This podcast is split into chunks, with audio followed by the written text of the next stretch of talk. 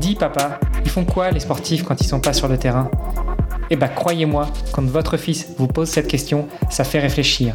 Surtout quand on sait que pas mal d'entre eux jonglent avec un ou plusieurs jobs pour pouvoir joindre les deux bouts. Et j'ai réalisé que beaucoup d'entre nous se posent la même question. C'est pour ça qu'il y a quelques années, j'ai décidé de lancer le podcast Dans les Vestiaires pour plonger dans ces doubles vies. Parce que derrière chaque athlète, il y a une histoire et parfois un autre métier. À peu près au même moment, j'ai rejoint E-Player, un cabinet de recrutement spécialisé dans les recherches critiques.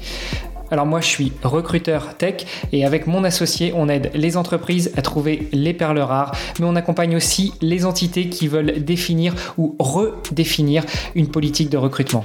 Et je peux vous dire que des sportifs de haut niveau, croisés au gré de nos chasses de candidats, on en a vu un sacré paquet. Et oui, parce que encore une fois, vivre de son sport n'est pas si facile quand on n'est pas installé au plus haut des podiums depuis des années. Et encore, comme une marque bien installée, il faut y rester et se réinventer sans cesse. Du coup, à travers les histoires inspirantes de mes invités, je vous propose de découvrir comment on peut répondre à nos enfants qui se demandent encore ce que font toute la journée ces sportifs de haut niveau. Parce que oui, entre sport et entrepreneuriat, il y a beaucoup de points communs.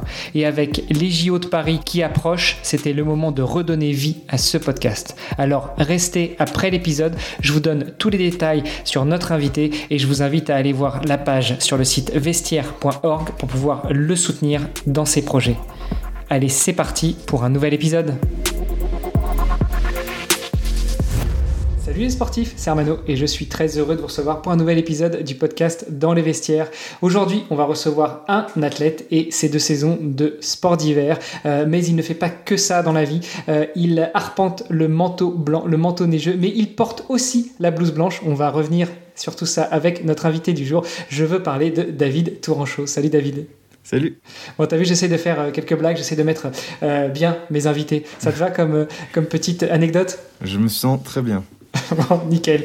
Euh, écoute, ce que je te propose, parce que je pense que tu le feras bien mieux que moi, euh, ça va être de te présenter. Et juste avant, je voudrais quand même revenir rapidement sur ton palmarès. Euh, cette année, en U vingt-trois, enfin la dernière saison qui vient de s'écouler, tu es donc deuxième de la Coupe de France de sprint. Euh, à Pyrénées deux mille, tu es troisième de la Coupe de France de sprint à Méribel, tu es sixième des championnats de France relais mixte, euh, tu, fais, euh, une, tu prends une dixième place euh, en Coupe de France sprint à l'Alpe d'Huez et euh, au championnat de France sprint de Flaine. Tout ça l'année dernière, tout ça en combinant avec des études. On passe sur tes autres euh, résultats, mais je te laisserai nous en dire un petit peu plus. Et la première question que j'ai à te poser, mon cher David, elle est très simple. Dis-nous tout, qui est David Tourancheau ? Ah bah, tout, ça va être compliqué, mais euh, bah, David Tourancheau, pour moi, c'est, euh, c'est un, pour l'instant, c'est, enfin, en ce moment, c'est un athlète euh, de ski alpinisme en sprint et en relais mixte. Donc, c'est euh, mes spécificités, c'est mes spécialités pour euh, l'année. C'est euh, ce pourquoi je m'entraîne avec euh, mon coach euh, Lucas Marie. Et euh, c'est aussi euh, bah, un passionné et un, un mec très curieux de, de sport. Je pense que toute ma vie est globalement axée autour de, de ce domaine-là, même si j'ai, j'ai déjà touché à tout plein d'autres choses, euh, de la musique, euh, des échecs, la lecture, enfin beaucoup de choses. Et, euh, mais le sport, c'est quand même vraiment ce qui me remplit le plus. Et je suis aussi étudiant en médecine en troisième année, avec euh, des aménagements d'études en fait, pour euh, pouvoir avoir une carrière sportive à côté. Et ça a vraiment pris de l'ampleur euh, à partir de début juin, quand j'ai commencé à, à me dire qu'il fallait que j'ai plus les cours à côté et pas de contraintes de stage ou quoi pour, pour réussir dans mon sport. Et euh, donc depuis cette année, je suis sportif à plein temps. Et l'année dernière, j'étais sportif à mi-temps. Et l'année d'avant encore, j'étais euh, pas considéré comme euh, sportif par euh, mon parcours, enfin par mes études en tout cas. Donc du coup, bah, petit à petit, je laisse une place un peu plus grandissante euh, au sport euh, dans ma vie. Et, euh, et mes études euh, viennent un peu plus en plan secondaire, quoi. Et voilà à peu près pour euh, ce qui est d'actualité.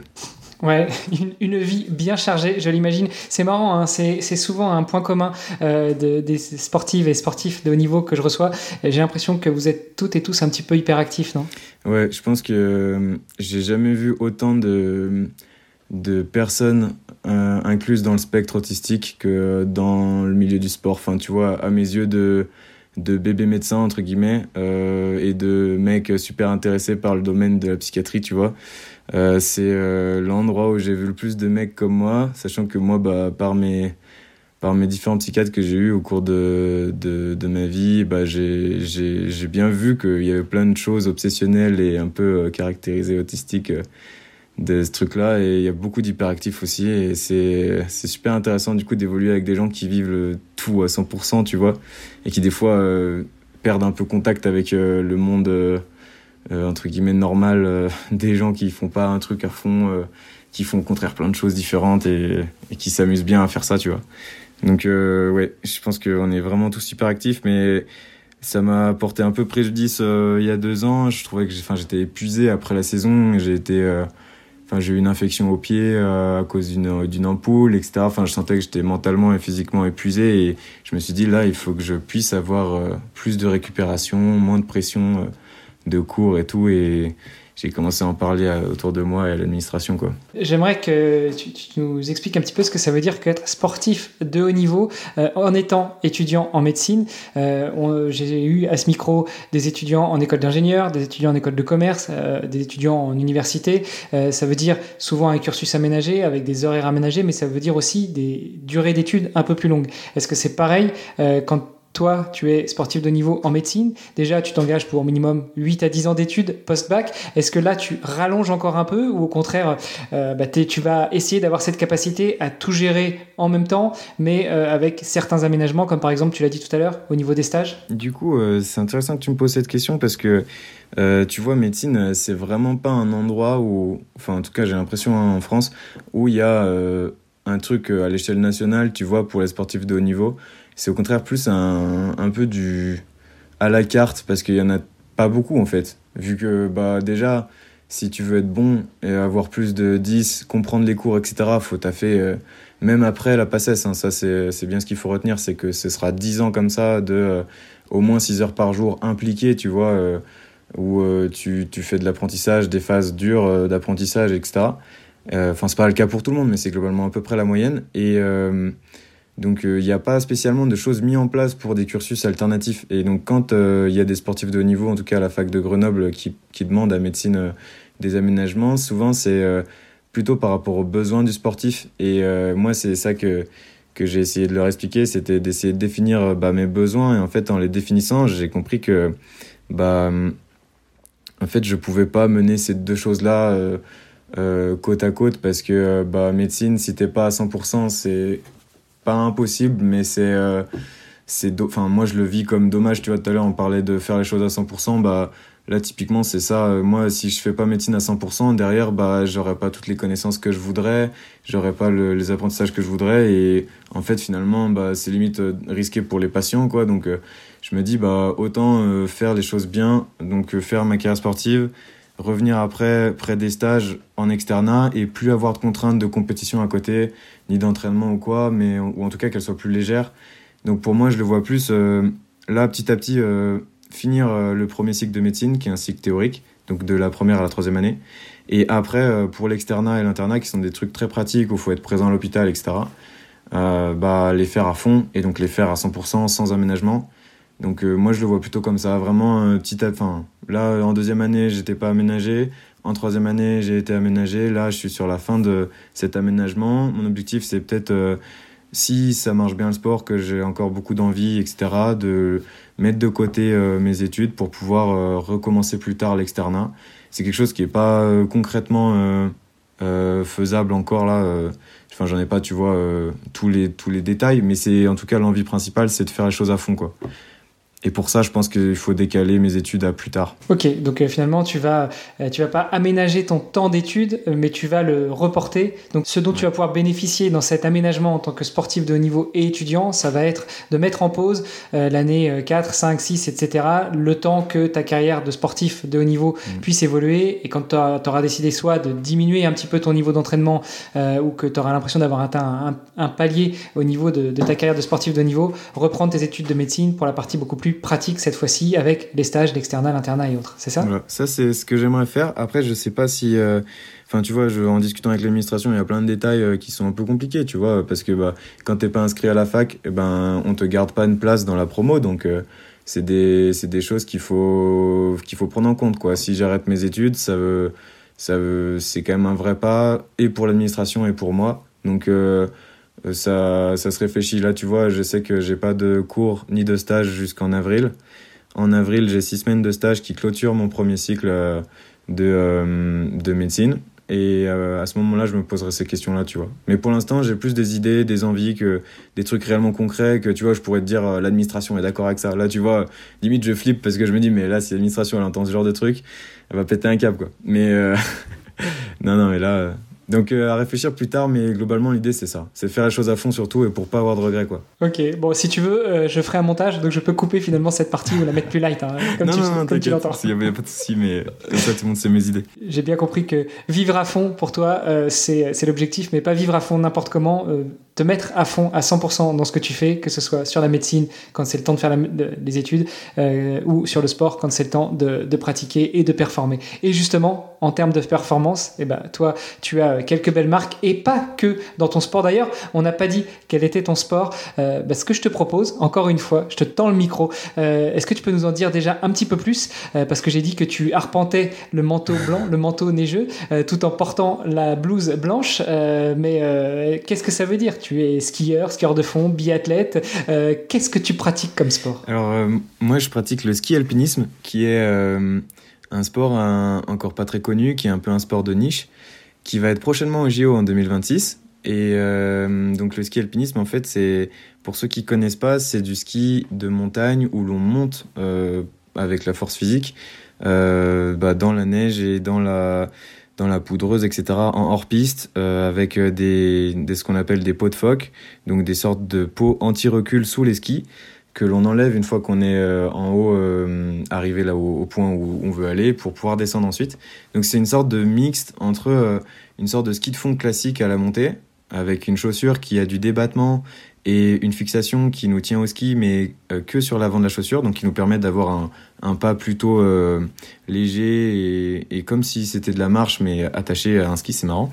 Et euh, à la descente, ça ressemble strictement au ski alpin, parce que du coup... Euh, une des parties de la fixation peut se mettre, euh, euh, peut se, peut pivoter en fait et devenir euh, du coup, euh, bah, euh, et accueillir la chaussure et euh, permettre euh, de descendre des, des choses en hors piste ou sur piste.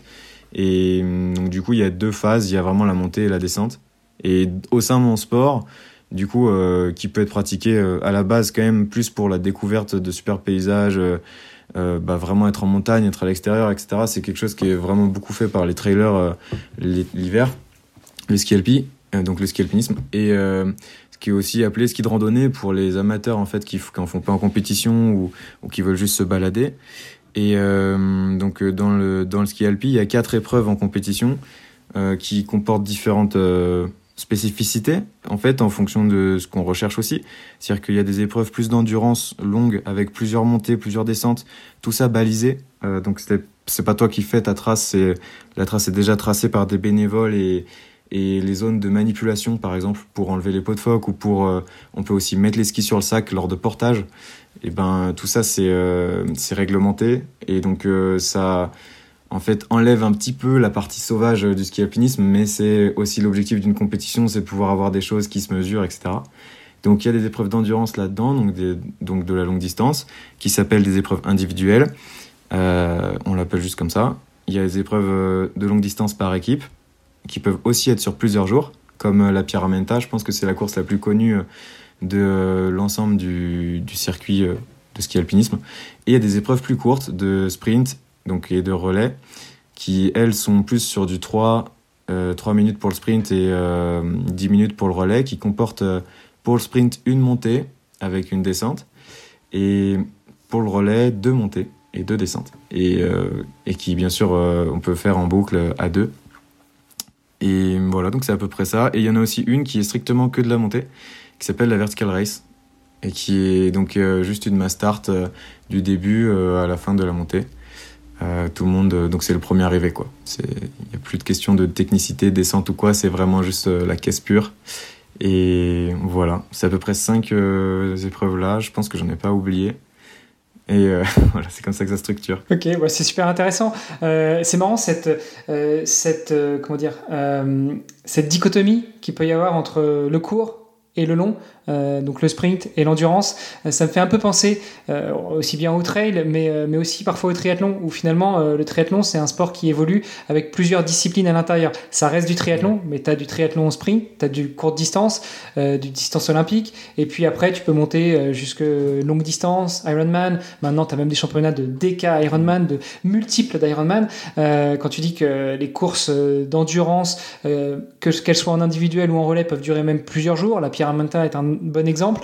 Euh, c'est vrai qu'il euh, y, y a une certaine dichotomie là-dedans. Comment est-ce que toi, tu te spécialises et comment tu te prépares finalement pour euh, aborder ces différentes épreuves ?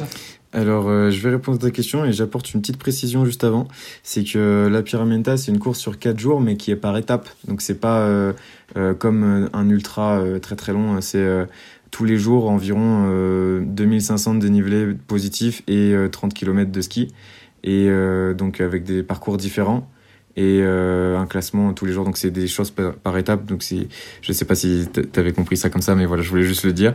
Et euh, moi j'aborde du coup toutes ces différences, je les aborde un peu euh, avec un œil aussi euh, assez sportif. C'est que je suis en train de voir aussi, comme tout le monde, que c'est des efforts qui sont tellement différents que c'est pas la, le même gars ni le même morphotype qui va gagner euh, une épreuve longue euh, d'une épreuve de vertical race, tu vois, où ça va durer trente minutes, ça va être euh, explosif, mais c'est très très euh, c'est comme un gros seuil, euh, ou d'une épreuve de sprint où là bah c'est carrément lactique euh, euh, sur trois minutes, ou d'une épreuve de relais où c'est extrêmement technique parce qu'il va y avoir euh, au total euh, six ou sept fois des manipulations euh, Euh, que ça soit de ski sur le sac, de ski au pied, de, euh, de mise et de, dé, et de démise de, et de dévisage de, de peau euh, sous les skis. Et donc, il euh, y, a, y a beaucoup de zones de manip et tout ça. Et donc, ça, c'est, c'est un truc qui est très technique. Donc, moi, je l'aborde plus euh, avec euh, l'idée que euh, là, c'est le, un peu le tournant de notre sport parce qu'il va être au J O, il va être spécifié.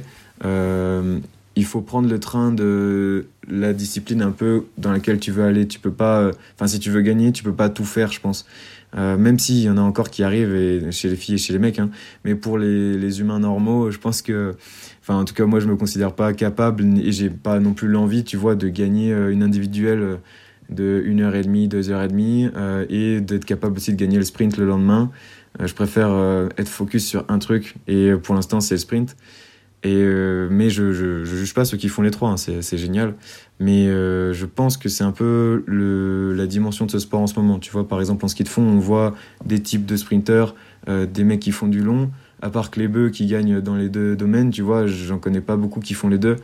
Et euh, là, j'ai l'impression que ça va être un peu ça. Donc, dans ma prépa, c'est un peu euh, comprendre que toutes mes séances doivent m'apporter quelque chose dans ma discipline et que je fais jamais quelque chose euh, juste... Euh, du volume pour faire du volume comme ça. Euh, j'adore mon sport et je prends énormément de plaisir à être juste en montagne, et cetera.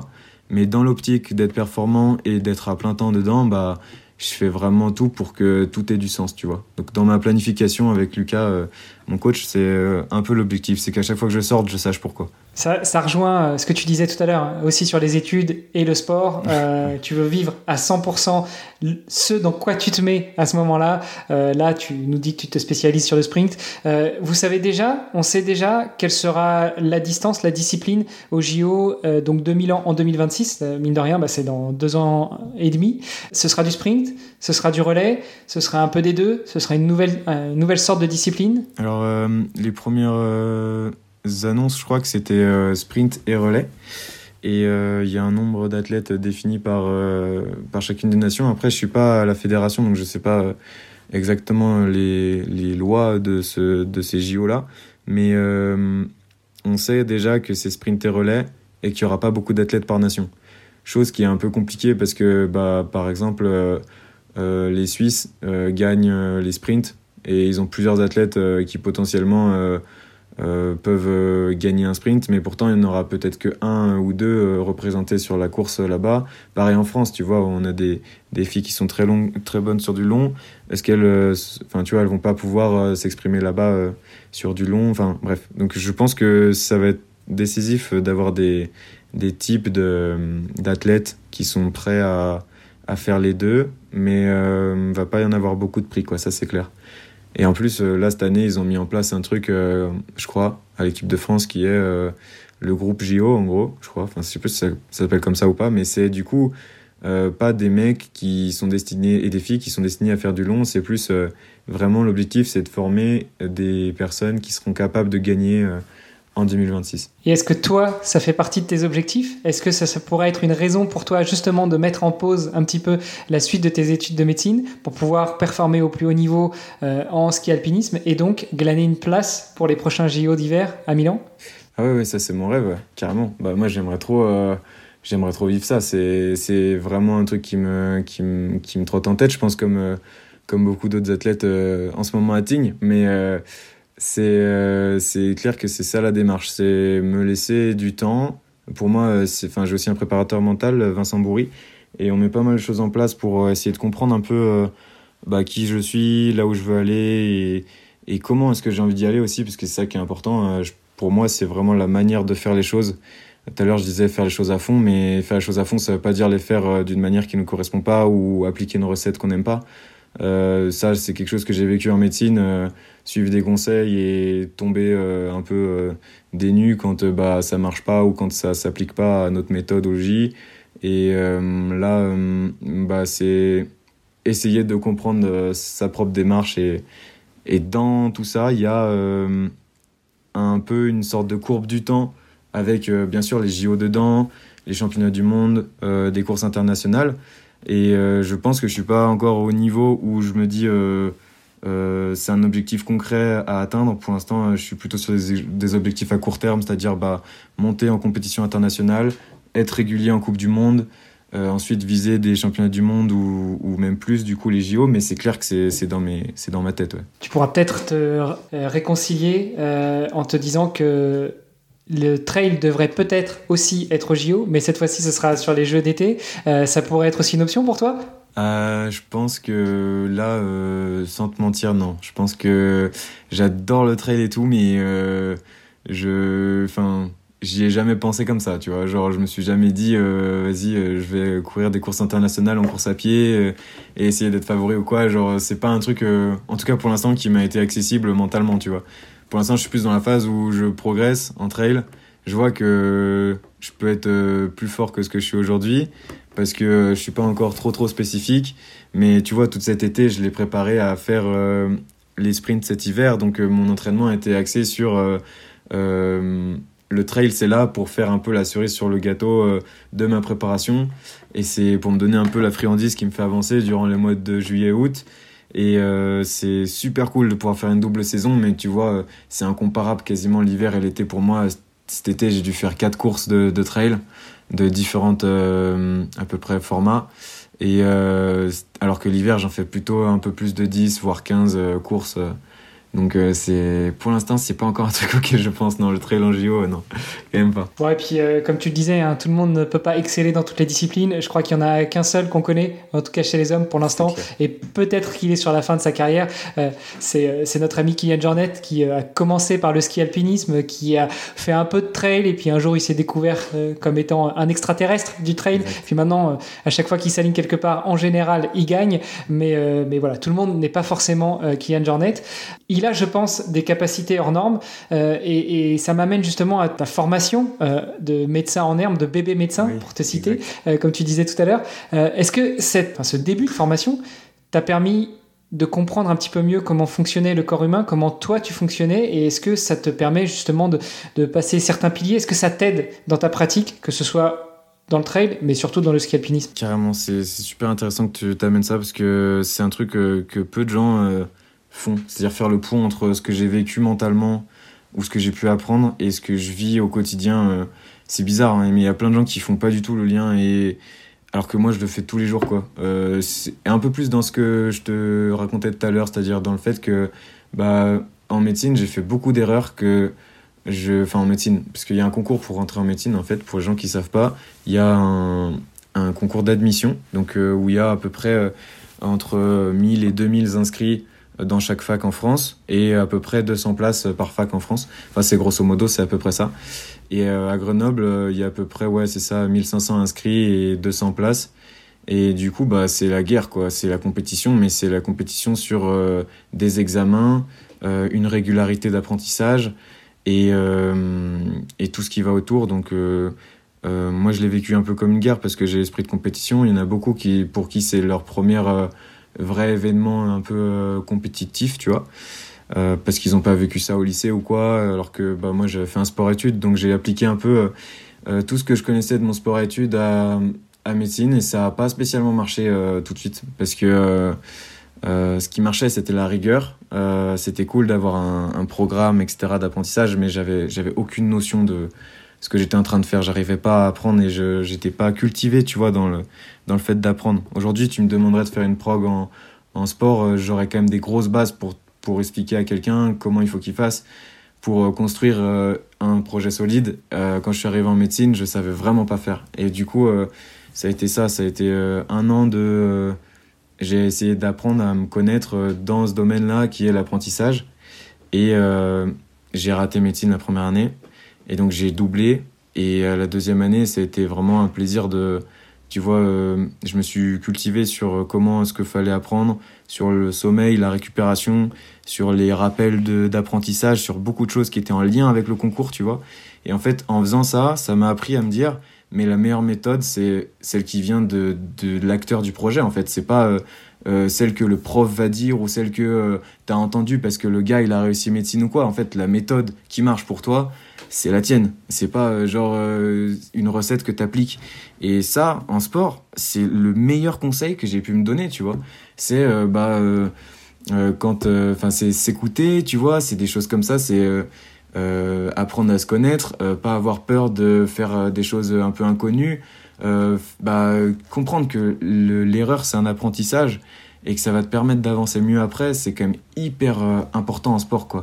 Et ça, c'est des trucs, tu vois, que j'avais pas trop compris en sport-études quand j'étais au lycée, mais que j'ai commencé à vraiment comprendre en, dans ma deuxième passesse, quand j'arrivais à allier la santé mentale, euh, l'apprentissage, une vie sociale au sein d'un concours, tu vois. Je me suis dit, mais là il y a un équilibre qui se crée, il est là uniquement parce que je m'écoute, et euh, ça, faut pas que je le perde. Et du coup, à partir de ce moment où je me suis dit, bah, faut pas que je le perde, bah, du coup, je l'ai appliqué partout. Et quand j'ai commencé à reprendre le sport après le concours, enfin, à reprendre le sport de manière structurée, parce que j'ai jamais trop, trop arrêté, hein. Je, je courais une heure par jour et tout ça. Puis même, la deuxième année, je faisais même du ski l'hiver, enfin.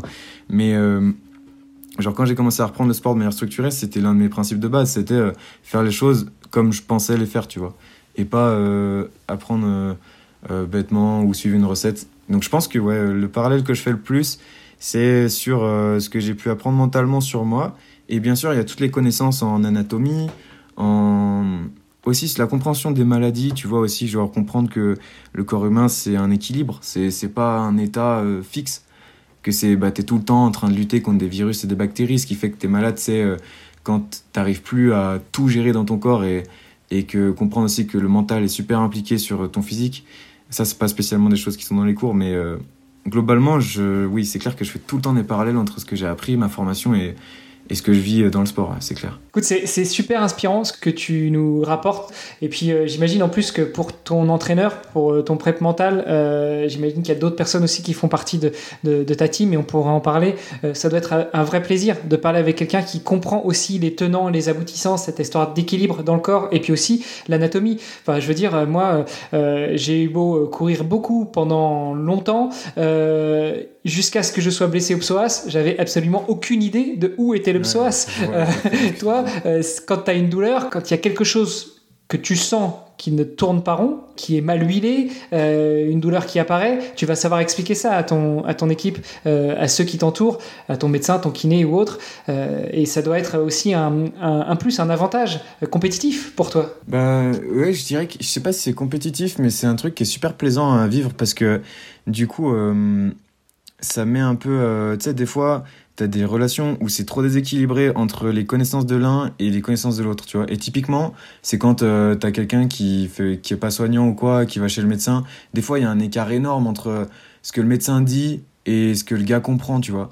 Et genre là, bah, dans la relation entraîneur-entraîné, que ça soit avec euh, Vincent en prep mentale ou avec Lucas euh, en prep physique et euh, juste dans la planification et la prep technique, bah, c'est super intéressant parce que du coup... Euh, Euh, même des fois bah, ça, ça peut mettre un peu la pression en face, tu vois, mais euh, je, je vois qu'on peut avoir des niveaux de discussion qui sont, qui sont super poussés, et c'est, moi ça me, ça me rassure, tu vois, genre ça me permet euh, c'est aussi un peu pour ça que les études de médecine ça me plaisait, mais c'était, euh, ça me permet de comprendre dans l'entièreté, tu vois, euh, dans toute la démarche, euh, le, euh, le corps humain, ma prépa, euh, pourquoi tel effort, euh, la différence entre anaérobie, euh, alactique, anaérobie lactique, euh, aérobie, et cetera. C'est des choses qui me passionnent pas non plus euh, au max, tu vois, mais qui qui sont là, qui sont intéressantes pour moi et que je pourrais expliquer, même si euh, euh, avant je pense que je l'expliquais mieux que ça quand j'étais en P A C E S parce que j'avais tous les schémas dans ma tête, mais euh, maintenant euh, c'est quand même quelque chose, des notions que j'ai en tête et que dont je me sers, et et surtout ce que ça apporte le plus euh, pour moi, c'est que Euh, c'est de la curiosité aussi. Et ce que me rapportent euh, Vincent et Lucas, c'est que euh, bah, je mets beaucoup d'implications, justement, que ce soit dans mes retours par rapport à ce qu'on fait. Euh, euh, et je mets beaucoup aussi d'implications parce que je peux mettre des mots dessus, tu vois. Et ça, c'est, c'est un truc que je néglige pas, tu vois, dans ma, dans ma pratique. C'est clair que euh, tout ce vocabulaire et toute cette compréhension, elle m'aide à être, euh, à être compétitif envers moi-même et à avoir... Euh, un bon dialogue avec eux, quoi. Je te propose qu'on revienne un petit peu euh, sur euh, une image un peu plus globale, sur euh, la big picture, et savoir un petit peu ce que ça représente, le sport, pour toi. Quand est-ce que tu as commencé à, à comprendre ce que c'était que le sport ? Quand est-ce que tu as commencé à pratiquer ? Est-ce que tu as été initié par euh, les proches, la famille, les amis, euh, à l'école ? Tu nous as dit que tu avais fait euh, sport-études au lycée, donc euh, tu étais déjà sportif avant. Enfin, explique-nous un petit peu euh, ce que ça représente pour toi, le mot sport. Wow. Euh, pour moi, le mot sport, c'est euh, d'abord... Euh, pour moi, le mot sport, c'est d'abord... Euh, La, enfin, souvent je dis ça, mais c'est la beauté, tu vois, parce que quand j'étais petit, je, j'adorais le sport parce que je trouvais que, enfin, je ressentais quand je faisais un mouvement au foot ou quand euh, je faisais une passe ou qu'il y avait des déplacements, et je sais pas, c'était comme si euh, genre je ressentais intérieurement que ce qu'on faisait, ou en termes d'équipe, ou que ce que j'arrivais à produire euh, individuellement sur une passe, un tir ou, ou une tête, j'en sais rien, Euh, c'était quelque chose qui me plaisait et qui était fait dans les, la perfection quand j'y arrivais, tu vois. Mais euh, du coup, je, je travaillais pour arriver à la perfection. Et donc, c'était, euh, pour moi, le sport, c'était euh, la, la, le, l'atteinte, tu vois, d'un, d'une image et d'un, et d'un objectif. Et que ça soit euh, une passe ou euh, un travail d'équipe, une victoire ou quoi. Et moi, ce que, donc, comment j'ai commencé le sport, du coup, c'est un peu là où je voulais en venir, c'est euh, bah, via le foot. Euh, j'ai fait énormément de foot quand j'étais petit euh, et j'avais une cage chez moi, et je pense sincèrement que je faisais autant d'heures qu'aujourd'hui euh, de foot que je fais de ski. Enfin, je, je sais pas combien d'heures je passais d'heures par jour à, à tirer dans la cage en bois, tu vois. Mais et euh, surtout, je faisais, enfin, euh, je faisais pas des tirs comme ça. Genre, je, j'avais vraiment des idées de ce que je voulais faire, et j'étais tout le temps en, en train de de penser à ce que je voulais produire, tu vois, euh, dans l'équipe ou dans ou quand je m'entraînais tout seul. Et donc ça, j'étais petit, entre six et onze ans. Et en parallèle de ça, c'était marrant, ça faisait un peu, tu vois, un duo de sport. J'avais le foot d'un côté, que je pratiquais absolument tout le temps, parce qu'on habitait à Lyon, et, enfin à côté de Lyon, à Méribel. Et euh, euh, c'était euh, du coup euh, dans un sport, euh, un, dans un club à un sud foot, là. Et euh, donc il y avait beaucoup, beaucoup d'enfants, il y avait beaucoup de compétitivité aussi, alors qu'on était jeunes. Et euh, on se déplaçait souvent. Et en parallèle, pendant les vacances d'hiver, j'avais la chance d'aller... Euh, Bah, dans les sports de montagne, parce que mon, mon père adorait la montagne et faisait du ski de rando. Et en montagne, j'adorais la glisse en ski alpin, et ça rejoignait un peu, tu vois, euh, les belles frappes ou euh, les super mouvements en foot ou les dribbles, et cetera. C'est-à-dire euh, atteindre un état de flow ultime où tu réalises exactement le mouvement que tu veux et euh, la direction que tu veux, et euh, sentir la glisse, c'était vraiment quelque chose que j'ai eu tout petit. J'ai été très tôt sur des skis en ski alpin, et donc du coup... Euh, Quand j'étais petit, ma formation sportive, entre guillemets, jusqu'à mes onze ans, c'était ça, c'était euh, environ euh, six à huit semaines de ski par an, je pense, en E S F. Donc euh, j'ai très vite euh, obtenu le niveau de compétition, là. Mais euh, c'était, j'étais pas compétitif en club, j'étais juste dans les trucs de compétition en E S F. Et j'étais le plus petit à chaque fois, pendant trois ans de suite, je pense. Et euh, à côté, je faisais le foot quand je revenais à Lyon. Et c'était comme ça que je voyais le sport. Donc pour moi, le sport, c'est vraiment le partage, tu vois, dans une équipe. Mais c'est aussi l'atteinte du flow, quoi. Du flow, c'est-à-dire de... Bah, la vie, ça n'a aucun sens. Mais des fois, quand tu produis euh, un mouvement comme tu le souhaites ou que tu, tu arrives à voir de la beauté dans ce que tu produis, c'est, là, ça prend sens, tu vois. Et voilà. Donc moi, je pense que c'était plutôt ça. Wow. J'adore cette, euh, cette définition du flow et, et surtout le flow, c'est, c'est quelque chose que j'aborde beaucoup plus sur mon autre podcast qui s'appelle Devenir triathlète, euh, que j'ai pas encore abordé sur le podcast Dans les Vestiaires, mais, mais ça me fait plaisir que t'en parles, tu vois, parce que c'est, c'est, je trouve que c'est le genre de sensation qui est un peu indescriptible. On est sur un état de conscience modifié, on n'est pas vraiment sur de l'hypnose, mais, mais on est dans un état où... Euh, on se sent euh, tellement bien, on se sent tellement ouais, porté. C'est, euh, c'est, c'est juste exceptionnel. Bah, bref. Ouais. Puis c'est, c'est rare, en fait. C'est ça qui est aussi dingue, c'est que moi, tu vois, il y a plein de gens en sport euh, dont je me sens pas proche, euh, mentalement ou, euh, ou socialement, et cetera. Mais je... Enfin, on peut en parler de ça, tu vois. On peut en parler de la compétition, de, de la sensation, de ce qui a fait que euh, t'as pris telle ou telle décision pendant la course, et cetera. Et, et en fait, tu parles juste d'un moment que t'as vécu à cent pour cent. Et, et j'avais vu une stat, c'est que bah, dans, des, dans une journée, t'as quarante-cinq minutes environ où t'es réellement dans le moment présent, tu vois. Et ben, avec le sport, euh, ça tend à, à augmenter, tu vois. Et bon, après, il y a aussi d'autres choses, hein. Il y a la méditation, il y a plein de choses. Mais moi, c'était sport parce que j'étais actif. Et, enfin, j'arrivais pas à être passif, en tout cas. Et, euh, et donc, ouais, jusqu'à, jusqu'à onze ans, c'était comme ça que je vivais le, un peu le, le kiff, quoi. Tu vois, sur les, les quarante-cinq minutes, euh, euh, cet été, j'ai traversé la France en courant. Et pendant vingt-neuf jours... Donc sur vingt-neuf jours, j'ai couru pendant vingt-six jours, on a pris trois jours de pause. Wow. Et pendant vingt-six jours, j'ai eu l'impression de, d'être pendant vingt-six jours dans, le, dans une sensation de flow. Du matin, quand je mettais les baskets et que je partais pour courir, jusqu'au soir, quand je, j'arrêtais l'étape du jour, eh ben, j'ai eu l'impression d'être euh, totalement ailleurs, dans un autre monde, dans un autre état. Et par contre, le problème... c'est la redescente. Dès que tu as atteint ton objectif, euh, donc moi je suis parti de Dunkerque, je suis arrivé à Menton, je suis arrivé à Menton et... deux jours après, c'est... là tu prends la redescente et c'est, c'est... alors je je sais pas ce que ça fait quand euh, tu prends un shoot euh, de drogue ou autre, mais mais j'imagine que ça doit faire le même genre d'effet. C'est t'es vraiment ailleurs, t'es dans un autre monde, ton esprit est parti et puis à un moment tu tu prends la réalité, le, la vraie vie, le vrai monde en face et là tu redescends et là ça fait mal. Par ouais. contre. Ouais, je suis assez d'accord. Et je pense que je l'ai déjà vécu, cette redescente, mais j'ai jamais vécu, je pense, un truc, euh, tu sais, consciemment, euh, sur euh, vingt-six jours comme toi.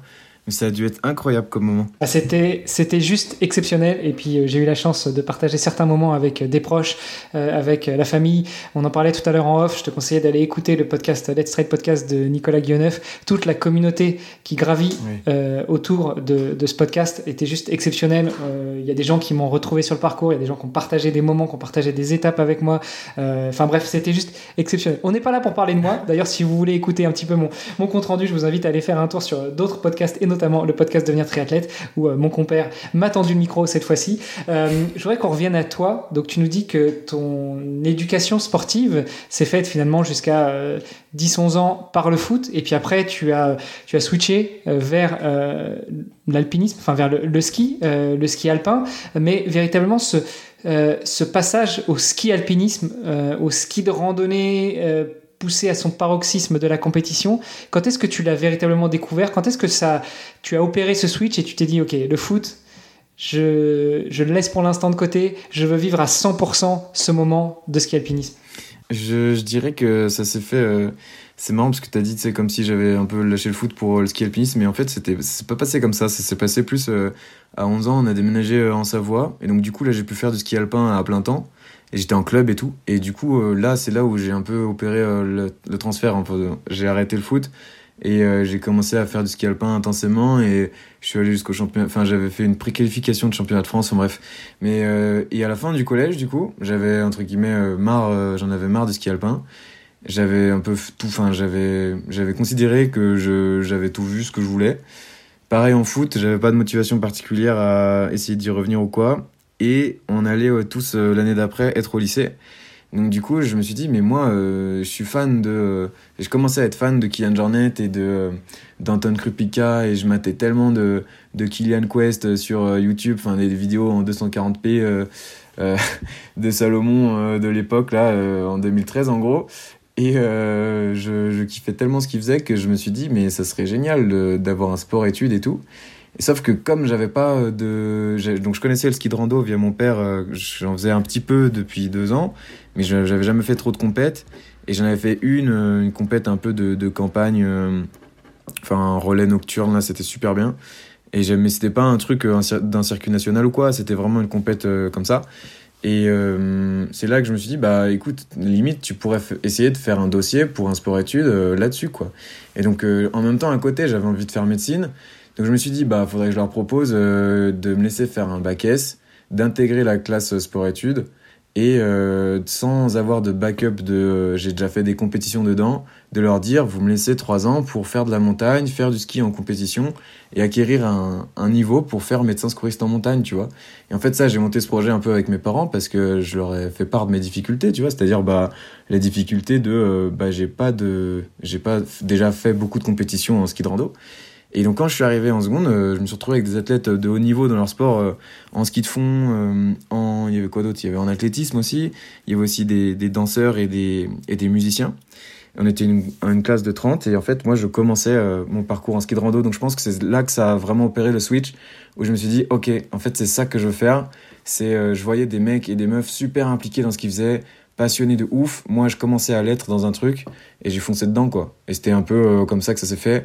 Et après il y a eu médecine, c'était un peu une autre histoire euh, après le lycée euh, et après il y a eu un deuxième switch un peu quand là j'ai commencé à me dire bah là j'ai envie de faire du sprint et du relais et c'est ça que je veux faire et je vais me laisser euh, du temps pour le faire, etc, tu vois. Oh, c'est, c'est, c'est dingue cette, cette détermination et, euh, et ce courage, ce culot que tu as eu aussi euh, de contacter euh, l'administration du lycée et de leur proposer ce projet, c'est impressionnant. C'est super inspirant, je trouve.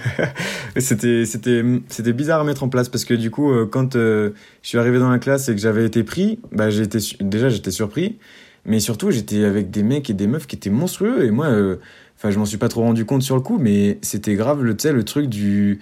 de l'imposteur un peu de mais attends mais là euh, vous vous avez un bus qui vient vous récupérer à la sortie du lycée, euh, moi euh, j'ai pas encore d'entraîneur, euh, tu vois, euh, je commençais à comprendre euh, ce que c'était que les sports d'endurance et tout, enfin c'était vraiment le début pour moi du du délire quoi. Je savais là, je savais descendre, je savais euh, ce que c'était que la montagne, j'en avais fait euh, beaucoup avec mon père, euh, que ce soit en ski de rando ou en alpinisme ou avec le C A F euh, jeune, j'étais dans un groupe jeune C A F euh, au lycée, au collège pardon, et euh, et ça m'avait appris à apprendre la montagne, etc, mais je je savais pas ce que c'était que le sport structuré, tu vois. Et en fait euh, quand je l'ai vu je me suis dit c'est génial, je veux faire ça quoi. Eh ben écoute, j'espère que tu inspireras les jeunes auditrices et les jeunes auditeurs qui écouteront ça, ou même leurs parents euh, qui ont des enfants qui se posent la question. Faites-leur écouter cet épisode, s'il vous plaît. Écoutez-le, réécoutez-le, refaites-le, écoutez plusieurs fois à vos enfants, à vos cousins, à vos nièces, aux petits-enfants aussi, n'hésitez pas. Et puis euh, j'imagine que, que tu es accessible, David, on peut te contacter euh, via les différents réseaux sociaux, ouais, donc ouais. euh, s'il y a des gens qui ont des questions, que ce soit pour eux ou pour leurs enfants, euh, qu'ils n'hésitent pas soit à nous contacter et nous on fera passer, soit à te contacter directement. Ben merci, n'hésitez pas. Écoute, on a défini avec toi ce que c'était que pour toi le sport. Je voudrais qu'on passe sur l'autre versant du sport, le sport de haut niveau. Euh, si je ne m'abuse, pendant la saison deux mille dix-huit deux mille dix-neuf, tu as été listé sur les listes ministérielles des sportifs de haut niveau, donc ouais. Tu as eu ce statut de sportif de haut niveau, ouais. Tu ne l'as plus maintenant. Déjà, pour toi, qu'est-ce que c'est que le sport de haut niveau versus le sport euh, pour les amateurs au sens noble du terme, j'entends? C'est, c'est compliqué. Je pense que c'est... Enfin, j'adore cette question parce que je me la pose souvent, tu vois. En mode, tu vois, des fois, il faut se présenter. Et je suis en mode, je suis sportif de haut niveau euh, en ski alpinisme. Et aujourd'hui, j'arrive à le dire parce que euh, je suis à plein temps dedans. Euh, la plupart de mes activités, c'est tourné autour du projet que j'ai monté. Donc, c'est-à-dire bah, la recherche de partenariats, euh, l'explication de mon sport, l'explication de mes ambitions, l'explication de mon projet, de mes objectifs, et cetera. Et donc, tu vois, dire sportif de haut niveau, ça me choque pas parce que bah c'est vrai entre guillemets, tu vois, genre euh, dans le haut niveau parce que euh, c'est plus qu'un passe-temps, c'est ma vie. Et en fait euh, j'avais eu une discussion avec euh, avec un ami qui m'avait pas mal éclairé sur ce sujet, et c'est mon ami, c'est Manolin Voluet, et euh, en fait il avait fait du ski de fond euh, à très haut niveau après le après le lycée, et on on on discutait de mais à quel moment en fait tu passes du euh, sport à sport de haut niveau.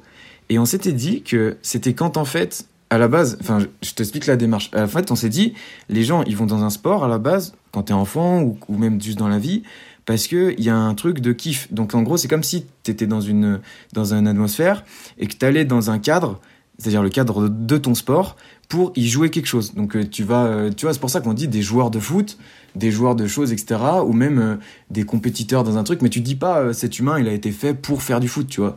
Genre, c'est un choix que tu fais à la base.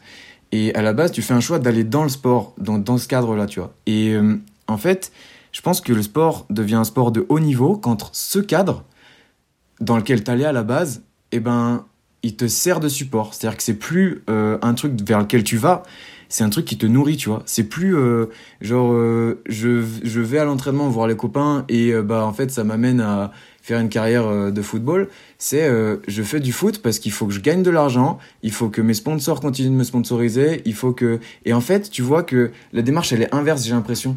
Et je pense que c'est ça le sport de haut niveau, c'est quand il euh, y a un moment où c'est plus toi qui vas vers le sport pour le nourrir, mais c'est un peu t'es dedans et t'es un, un joueur à part entière, et c'est pas que tu peux plus sortir du cadre, mais c'est que t'en dépends tellement qu'en fait tu restes dedans, tu vois. Et globalement, moi je dirais que c'est un peu, enfin, je suis sportif de haut niveau depuis la fin de depuis la fin de la deuxième année de médecine, je pense, parce que au lycée j'étais pas encore dedans à cent pour cent, tu vois. Je j'étais avec les cours à côté, et c'est ce que je dis à tous les gens que je croise au lycée ou qui ont encore des études à côté, c'est si vous voulez performer en sport, il faut faire que du sport. Et enfin, euh, c'est mon point de vue. Il y a plein de gens qui disent que c'est que c'est pas vrai, et je les soutiens de ouf parce que il euh, y a plein de gens qui font un double projet et ça marche, et cetera. Mais moi, quand j'ai commencé à me dire, en fait, il y a tellement de domaines que je, vers lesquels je vais pas dans mon sport parce que j'ai pas le temps. C'est là que je me suis dit, en fait, je suis pas un sportif de haut niveau parce que les mecs que je dois battre euh, en quart de finale de sprint, c'est pas euh, des mecs comme moi qui font un truc à côté, c'est des gars qui sont à plein temps dedans, tu vois.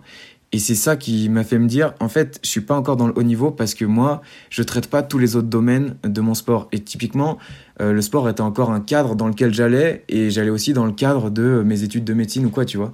Et petit à petit, je me suis fait happer par le cadre du sport parce que, bah, quand j'avais des ambitions dedans, je me suis dit, bah, il faut que je les nourrisse. Et pour les nourrir, il faut que je reste dans ce cadre. Et donc, du coup, bah, tu te retrouves en fait à, euh, ouais, c'est ce que je disais tout à l'heure, à te, à rester dans un domaine. Et pour moi, c'est ça la diff entre le sport amateur que vers lequel tu vas parce que ça te fait du bien, parce que des fois tu ressens le flow, parce que tu vas voir tes copains, et cetera. Au sport de haut niveau où en fait euh, tu y restes parce que euh, c'est ce qui te nourrit, c'est ce qui, euh, c'est ce qui te fait vivre, et c'est un peu ton choix de vie euh, principal, tu vois. Attends, ôte-moi d'un doute. Ça ne veut pas dire que tu n'éprouves plus de plaisir.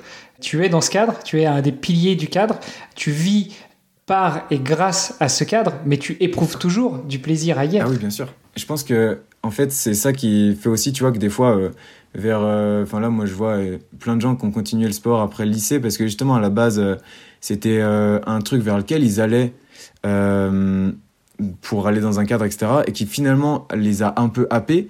La plupart du discours que t'entends des gens qui ont pété un câble euh, par rapport au sport, euh, alors qu'ils en faisaient à très haut niveau, c'est... Euh, je veux voir autre chose, tu vois. Et euh, j'ai, j'ai tout vu dans, dans ce truc-là, je veux voir autre chose, et euh, je suis dégoûté, ou il y a telle chose qui me saoule, et cetera. Et tu vois qu'en fait, la notion de plaisir vers laquelle ils allaient à la base, elle a été enlevée par le fait qu'il n'y avait plus euh, tout ce qu'il y avait à côté, ou en tout cas, ils n'en voyaient plus le sens. Et moi, pour moi, euh, un sportif de haut niveau qui est équilibré et qui, comp- et qui continue de prendre du plaisir, c'est quelqu'un qui a compris cette... Enfin, euh, c'est pas quelqu'un, mais c'est genre... Euh, c'est oui si c'est quelqu'un qui a compris un peu ce le fait que bah c'est un choix, qu'il existe autre chose, tu vois, mais que c'est ça que tu choisis de vivre. Et moi je peux te dire ça parce que bah enfin c'est un peu, j'ai pas envie d'être arrogant ou quoi, mais moi j'ai vécu autre chose que le sport de haut niveau via médecine, via euh, mon collège, etc., via même mon lycée. Euh, j'ai l'impression de pas avoir vécu que ça toute ma vie, tu vois. Et j'ai vu des gens à l'hôpital euh, vivre autre chose, j'ai fait des stages où j'ai vu d'autres choses, j'ai vu de la détresse, j'ai vu plein de choses qui étaient différentes du sport de haut niveau, et j'ai pas l'impression d'avoir toujours été amené par des gens à faire ça, tu vois. Ma famille est pas une famille de sportifs de haut niveau, tu vois. Elle, c'est une famille de sportifs amateurs, euh, euh, et encore pas tous. Et euh, j'ai l'impression que si tu veux, pour moi, le sport de haut niveau, c'est un choix. Et d'ailleurs, c'est super perturbant parce que pour plein de gens, ils le comprennent pas, tu vois. Ils comprennent pas pourquoi je vais aller vers ça.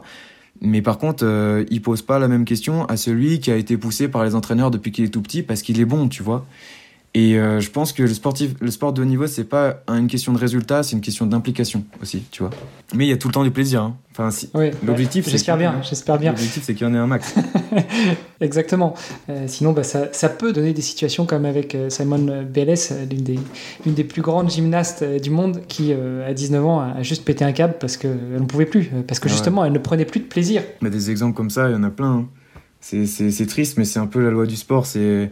Si tu sais pas pourquoi t'es là au quotidien et que tu prends pas de plaisir à l'entraînement euh, dans ton sport, tu vois, et que c'est, c'est difficile. Et il y a beaucoup de gens qui sont là parce qu'ils sont bons, mais ils sont pas là parce qu'ils adorent faire du ski, euh, ils adorent la montagne ou quoi, euh, ou euh, dans d'autres sports, hein, ça peut être autre chose. Mais euh, je pense que la, le, le, le, la dimension de sens, c'est vraiment un truc que j'ai appris en médecine. C'est ultra important pour réaliser des grandes choses. Tout part du fait que tu, tu donnes un sens aux choses, tu vois. Il y a peu de choses qui ont du sens dans la vie, mais à partir du moment où on s'en a pour toi, il, il naît un truc qui est super important, c'est la motivation, tu vois. La motivation, elle vient du sens que tu donnes aux choses. Et genre, si dans le sport, il n'y a plus de sens, il n'y aura plus de motivation. Et que s'il n'y a plus de motivation, il n'y a plus d'apprentissage, il n'y a plus d'ancrage de technique, il n'y a plus rien, quoi. Et euh, pour moi, ça part du sens. Donc, euh, d'abord, avoir du sens dans son sport, c'est ça aussi, être sportif de haut niveau. C'est réussir à entretenir une relation au sport qui est la tienne et à te rappeler tout le temps pourquoi ça te fait plaisir d'être là, tu vois. Et quelle chance est-ce que tu te donnes quand tu fais ça, tu vois. Et euh, c'est l'un des trucs que je travaille avec la prép mentale, avec, enfin, avec mon préparateur mental, c'est entretenir euh, l'envie d'être là, quoi. Et euh, pas dans un sens malsain de se donner des raisons, mais se rappeler les raisons de pourquoi je suis là aussi, tu vois. Et ça, c'est important, je pense. Le feu sacré, c'est pareil en amour. Euh, et pourtant, on se pose pas forcément les mêmes questions euh, sur, sur d'autres euh, pans de la vie, notamment euh, dans, dans la relation amoureuse.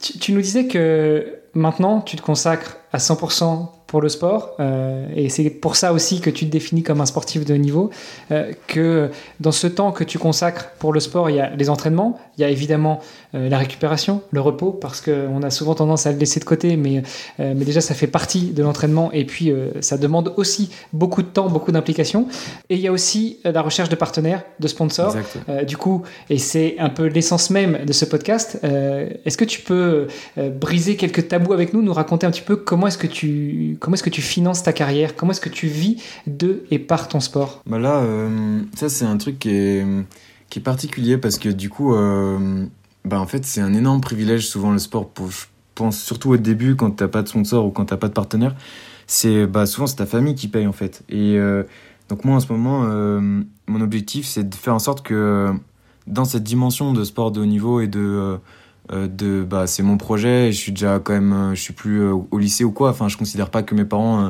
doivent subvenir à mes besoins toute ma vie, tu vois. Et genre euh, mon objectif c'est d'essayer de faire en sorte que ils aient euh, donc ma famille le moins à payer possible par rapport à mon sport, sachant que le sport te permet pas euh, tout le temps d'avoir un boulot. Donc c'est à dire que je sais que tu vois je connais plein de meufs euh, et de mecs qui qui ont un travail l'été en refuge ou quoi. Mais ça, ça empiète un peu du coup sur leur entraînement, hein, j'imagine. Mais moi, c'est quelque chose que j'ai pas fait et que je, je compte pas faire, tu vois, parce que je trouve que c'est pas possible de faire les deux.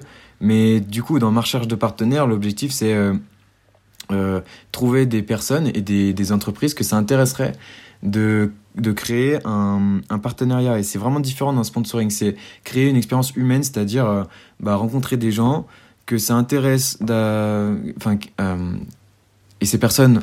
Euh, attends, je vais reprendre ma phrase. En gros, ces personnes, ça les intéresse, euh, ton image ou ce que tu peux apporter et pour leur entreprise. Et c'est un domaine que je suis en train de découvrir un peu en ce moment avec le fait que je sois à plein temps. C'est que, en fait, quand t'es à plein temps dans un truc, t'es auto-entrepreneur souvent, euh, sauf si t'es employé.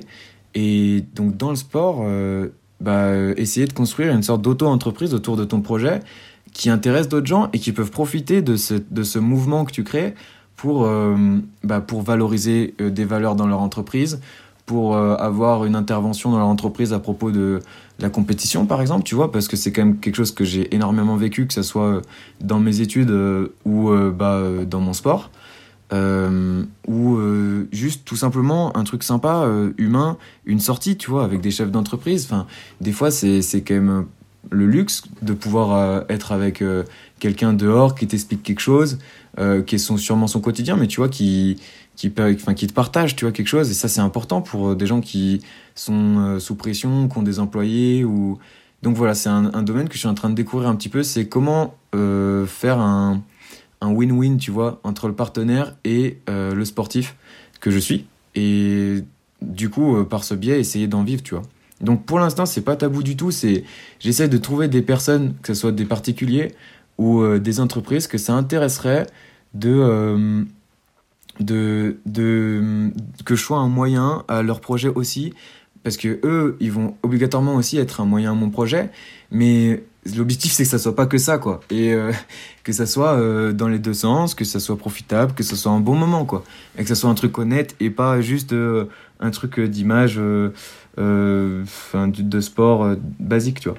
Et euh, en ce moment, bah du coup, euh, là, j'ai eu un peu mon premier euh, mécène, du coup, euh, qui est Christophe Rajat de C R Conseil, et euh, du coup, bah c'est sympa parce que lui, qui a fait une reconversion, et cetera, et qui est maintenant est courtier en en prêt immobilier, il, il peut me parler, tu vois, de, justement, des changements qu'il a pu opérer, de ce que c'est que l'auto-entrepreneuriat pour lui, des relations qu'il faut avoir pour créer, euh, bah justement, tout ce dont je parlais, le mouvement et, et euh, les événements surtout. Et du coup, je dirais qu'en ce moment, bah, j'ai, je, je progresse. Écoute, euh, on sent bien toutes euh, les valeurs et toute l'humanité qu'il y a euh, dans ton discours. Euh, et puis, euh, bah, nous, euh, au sein du podcast Dans les Vestiaires, on va essayer de t'aider aussi. Donc, euh, chers auditrices, chers auditeurs, si vous voulez soutenir David dans son projet, euh, et vous l'aurez compris, euh, David veut s'inscrire aussi dans un projet euh, humain, dans, du, dans une relation win-win, et bah, vous pouvez aller faire un tour sur vestiaire pluriel point org slash David. Comme ça, vous pourrez en savoir plus sur lui et euh, éventuellement contribuer à la collecte de fonds qu'on, qu'on lance pour David. Écoute, ça, c'est, tout ça, c'est super intéressant. Tu te fixes quoi comme objectif pour la suite ? On a compris, deux mille vingt-six, t'aimerais être au départ euh, des Jeux Olympiques en ski alpinisme. Euh, ces Jeux Olympiques auront lieu à Milan en plus, donc euh, pas très loin. Euh, mais, euh, mais d'ici là, quels sont tes objectifs à trois ans pour pouvoir obtenir cette qualification et, et prendre ce départ olympique ? Ouais. Et ben pour moi, il y a, y a trois, euh, il y a trois types d'objectifs pour l'instant. C'est comme ça qu'en tout cas, je l'ai présenté à, à mon préparateur mental et, et à mon préparateur physique, Lucas, parce que je les ai réunis pour leur parler de mes objectifs et je vais vous en parler comme je leur en ai parlé. C'est que il y a les objectifs à court terme, donc euh, pour cette saison, et les objectifs à moyen terme que je peux pas encore définir, et les objectifs à long terme. Donc les objectifs à court terme, ils vont définir ceux à moyen terme, mais tous, ils s'inscrivent dans le, l'objectif à long terme. Et l'objectif à long terme, c'est être champion du monde de sprint. Et l'objectif à court terme, c'est réussir à essayer à être en, à être sélectionné en Coupe du Monde. Donc ça, ça sera le neuf décembre deux mille vingt-trois au championnat de France de sprint. Donc il y a les sélections. Euh, moi, je veux être là-bas, euh, prendre un maximum de plaisir et euh, bah, euh, faire le mieux possible. Et ça, ça passe par performer. Donc, euh, c'est ce pourquoi je travaille depuis euh, bah, maintenant deux ans. Donc, euh, j'ai pas trop de doutes là-dessus. Le projet à court terme, c'est ça, c'est monter en Coupe du Monde, que ça soit euh, euh, avec l'équipe de France réserve ou avec l'équipe de France euh, entre guillemets officielle. Et euh, maintenant, euh, les objectifs à moyen terme, c'est euh, ben, être régulier sur euh, les Coupes du Monde. Et ça, ça sera défini par euh, cette sélection. Donc, je n'ai pas trop à me poser de questions là-dessus. Mes objectifs à moyen terme, ils peuvent être différents. Si je réussis à monter en Coupe du Monde, ce sera ça. Ce sera essayer d'être régulier et d'être présent sur les Coupes du Monde. Si je n'y arrive pas, je, un, j'ai un plan B euh, qui me fera plaisir d'exécuter, même si ce sera quand même un plan B. Euh, c'est... Euh, de d'être vainqueur euh, du classement de Coupe de France U vingt-trois que j'ai gagné euh, il y a deux ans. Et je me suis dit que c'était un beau projet euh, de, de backup un peu, parce que euh, c'est quelque chose qui demande d'être régulé sur la saison, donc, euh, euh, et dans différentes disciplines, donc je ne ferai pas que du sprint. Mais ce n'est pas mon projet favori. Hein. Mais euh, mon projet favori, ce serait de, de performer en sprint et de pouvoir monter en Coupe du Monde. Donc voilà, ça c'est un peu les, les objectifs à moyen terme. Et sur le long terme, du coup, tout ça, ça rentre dans... Euh, progresser pour essayer d'être champion du monde et surtout m'écouter un max, et parce que j'ai pas envie de de faire de, du milieu où je suis euh, enfin ou en tout cas où je réside, tu vois, un un endroit qui me qui m'apporte pas satisfaction. Et pour l'instant, ce qui est cool, c'est que j'arrive à trouver euh, encore et encore des euh, un équilibre parfait et euh, en tout cas de l'implication, de l'envie et tout.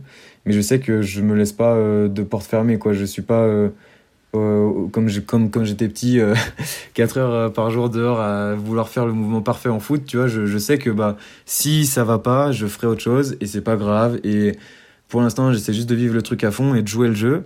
Et pour jouer le jeu, ça veut dire faire tout. être impliqué, chercher des partenaires, et cetera. Mais le jour où euh, euh, ça ira plus pour ça, bah je je ferai un pas de côté, comme je l'ai fait avec Médecine, tu vois. Mais c'est pas le, pour l'instant, c'est pas le projet. Et le projet est plutôt sur euh, quatre cinq ans, euh, réussir à atteindre mon plus haut niveau, qui je pense peut être quand même euh, champion du monde de sprint. Eh ben écoute, c'est un bel objectif, on suivra ça avec attention, on te souhaite de toute façon d'y arriver, et puis euh, avec euh, l'acharnement et, euh, et la, la volonté que tu sembles avoir, il n'y a aucun doute qu'on te verra sur la, la grosse boîte et sur la, la plus haute marche euh, du podium. Ah oui. David, on a, on a pas mal échangé, euh, est-ce qu'il y avait des sujets que tu voulais aborder et qu'on aurait laissé de côté ?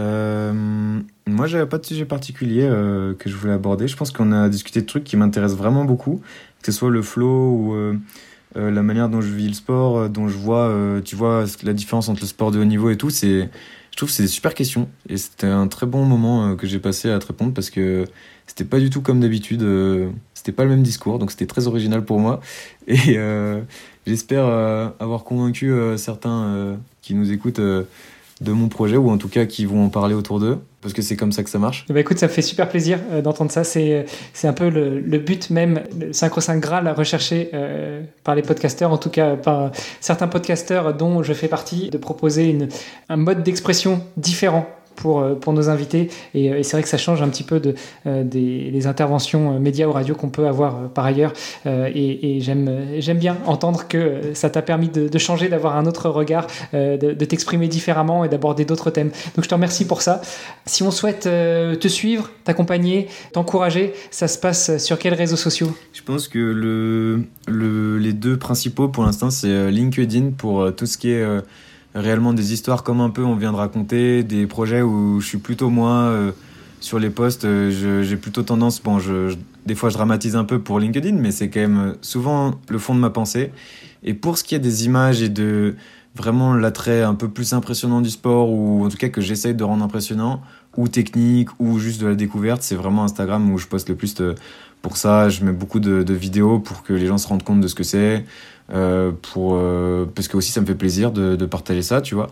Et euh, je sais que c'est aussi l'une des manières euh, de, de, de, enfin de, d'attirer des partenaires qui voudraient de la visibilité, tu vois.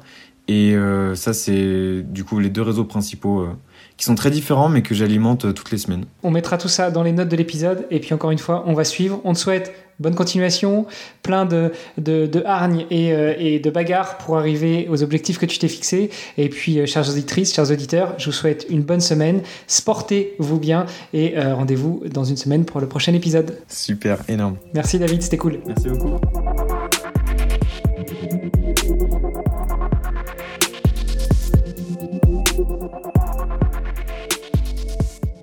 Derrière chaque médaille, chaque record, chaque victoire, il y a une histoire, et j'espère que vous avez apprécié celle de David Tourancheau que vous venez d'entendre. Venez nous raconter tout ça sur les réseaux sociaux du podcast, tous les liens sont dans les notes de l'épisode. Et surtout, surtout, surtout, n'oubliez pas de visiter vestiaire point org slash David pour en savoir encore plus sur David Tourancheau et nous aider à le soutenir financièrement dans ce magnifique projet sportif. Laissez cette année en pause ses études de médecine pour représenter la France au plus haut niveau mondial de son sport, le ski alpinisme. C'est grâce à vous que David trouvera toutes les ressources pour travailler dur et atteindre ses objectifs. Si c'est la première fois que vous entendez ce podcast, vous allez peut-être découvrir un terme, la philanthropie sportive. Et est-ce que ça vous parle ? Eh bien, c'est notre mission sur le podcast Dans les Vestiaires. On vous fait découvrir les athlètes qui se battent chaque jour pour la gloire de leur nation. Mais ils ont besoin de vous. Et comme pour David, chaque soutien compte. Et on est totalement transparent. Vous versez un euro, on reverse un euro aux athlètes. David cherche toujours à financer sa saison, comme c'est le cas pour beaucoup des invités du podcast. Alors visitez notre site vestiaire point org pour les soutenir et partager cet épisode au maximum et faire découvrir les combats de ces guerriers. Rejoignez-nous dans cette magnifique aventure sportive unique. Sportez-vous bien, entraînez-vous bien, prenez soin de vous, et on se retrouve dans le prochain épisode du podcast Dans les Vestiaires. Salut les sportifs!